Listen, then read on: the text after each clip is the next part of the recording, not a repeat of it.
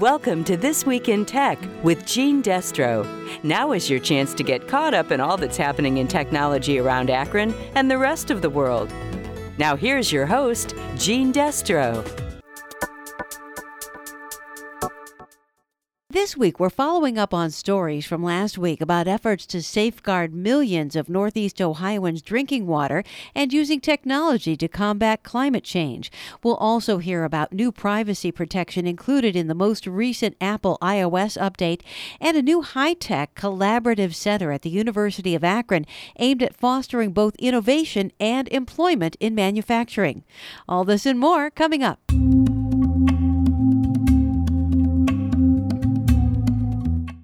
Last week, we learned that the state of Ohio is currently evaluating new technology that can help reduce phosphorus runoff from farmers' fields that causes toxic and harmful algal blooms on Lake Erie, which provides drinking water for more than 3 million Northeast Ohioans.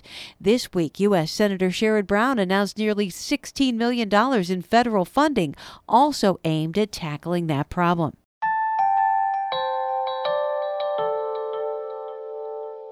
We also heard last week about new green energy and technology solutions aimed at reducing climate change and the disasters it can cause, including floods, wildfires, and droughts. This week, the European Patent Office reported that global climate targets can only be reached with a major acceleration in clean energy innovation, and that many of the other technologies needed to bring down CO2 emissions are currently only at the prototype or demonstration phase. Apple is following through on its pledge to crack down on Facebook and other snoopy apps that secretly shadow people on their iPhones in order to target them with more advertising. CNET editor at large Ian Sherr says Apple doesn't make money from advertising, so they don't have to track their users like these other companies do. Apple will actually turn off this ability for those apps on your device. Now, that doesn't mean, of course, that these companies like Facebook and Google can't track you across all their apps and all the other websites out there, but Apple wants to make a point. They want to show that these types of things don't have to happen without people's permission.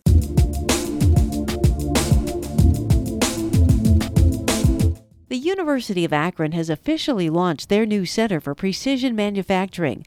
Dr. Ajay Mahajan, who is Associate Dean for Research and Industrial Engagement, explains why.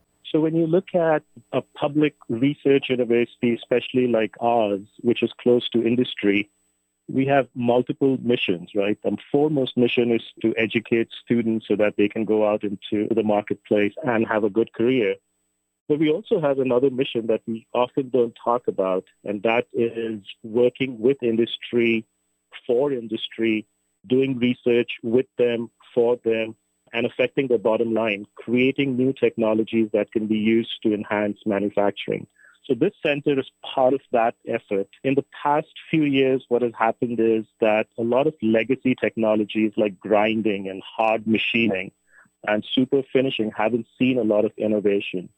And so this center is about doing research in those areas that are still the backbone of manufacturing even though we have new technologies like additive manufacturing, which is 3D printing, but 80% or maybe even more sometimes of the processes are still these legacy technologies. And so that's what this center is focused on. And we're also then looking to the future, which is something called Industry 4.0. How do you make these companies even more competitive in the global marketplace? We listened to industry. They came to us and said that they need more innovation research. They need more students. And so that's our effort to bring companies together, work on their problems, engage students, and also solve their problems, but also then provide them with these students who have the right training. That sounds really interesting to me because, you know, Akron, Cleveland area, oftentimes when people think about manufacturing here, they think of like the old manufacturing. They think of the Rust Belt. They think of days gone by, but they don't think about the future and ways to do maybe some of the same things or new things in a completely different way, right? Right. So if you look at manufacturing today, you know, you can broadly say that there are these old legacy technologies And they're extremely important. Like I said, they're the backbone of manufacturing. Then you've got some modern technologies like 3D printing that are slowly finding their way into industry. But then there is the future, right? The future is Industry 4.0, which means that you've got these sensors on your processes, on your machines. How do you then use that data to make the process even more efficient?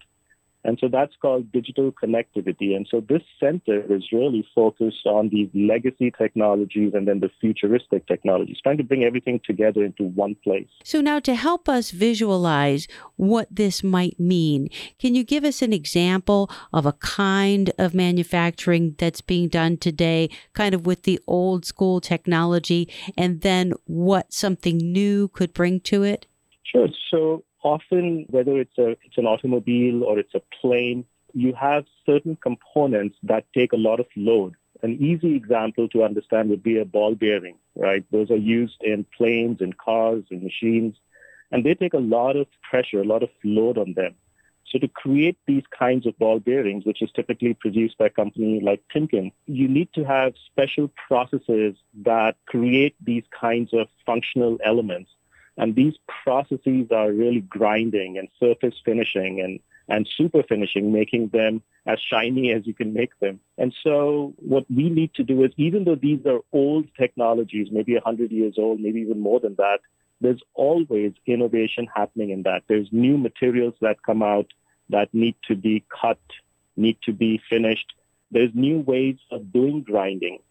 And so the whole idea is that we need to create new innovation in these areas to be competitive so as to make things faster, to make things cheaper and remain competitive. And that's where we want students to be part of this process because a lot of these companies are finding out that they don't have the talent that they need to keep their machines running. And a lot of our competition, of course, now is coming from China. What I was reading the other day is that China really has innovated more than a lot of people would think. And they are really not just a competitor because they have cheaper labor or because of some of the things that American companies have accused them of in terms of stealing technology, but actually they're on the cutting edge. So something like this could put us in a more competitive or at least advantageously competitive standing with China, correct? Well, I don't think there's any debate about the fact that China and not just China, other countries have made significant advances in these new areas of artificial intelligence, machine learning, robotics, automation. And so here in the States, we need to be aggressive. We need to be innovating so that we can compete with them. And I think we are. We just need to be very careful that we listen to industry, at, at least at the universities. We listen to industry, we listen to the problems, and then we try to solve those problems for them and then train students so that they can enter into the marketplace fully trained and able to do the things that industry wants them to do. So, how soon can students start enrolling in this new program at the University of Akron then? So, here's the good news, right? We've launched the center as of March 1st. We have three companies that are members of this center. It's important to understand what does this center do differently. So, the model of industry working with faculty members has been there for many years and that will always be there. What we are trying to do here is we ask industry to be a member of this center, and so they pay a membership fee. And then all of this money goes into a pot, and the member companies then decide what projects they want the students and the faculty to work on. And so the results of this is then shared by all the companies. And so right now we have three members. We are working with another four or five members that we hope to recruit in the coming year or so. And so as these companies come together, they sit around the table, they talk to each other and say, all right, these are the projects that we want to work on. So like I said, we already have three members, uh, and those are Timken, uh, Schaeffler and Swagelok, and we're working with another few companies to join the center. So it's already started. Is there anything that I haven't asked that you feel like you want to add? Uh, I think yes. I think one of the messages that you know, University of Akron's been very industry friendly in the sense that we've always worked with industry because we are fortunate enough to be close to industry in Northeast Ohio. If you look at Northeast Ohio, there's over 10,000, maybe even 15,000 manufacturing companies here, not just the big names, but lots of small and medium sized. And so working closely with industry is what really gets us to solve some of the global problems and some of the national grand challenges.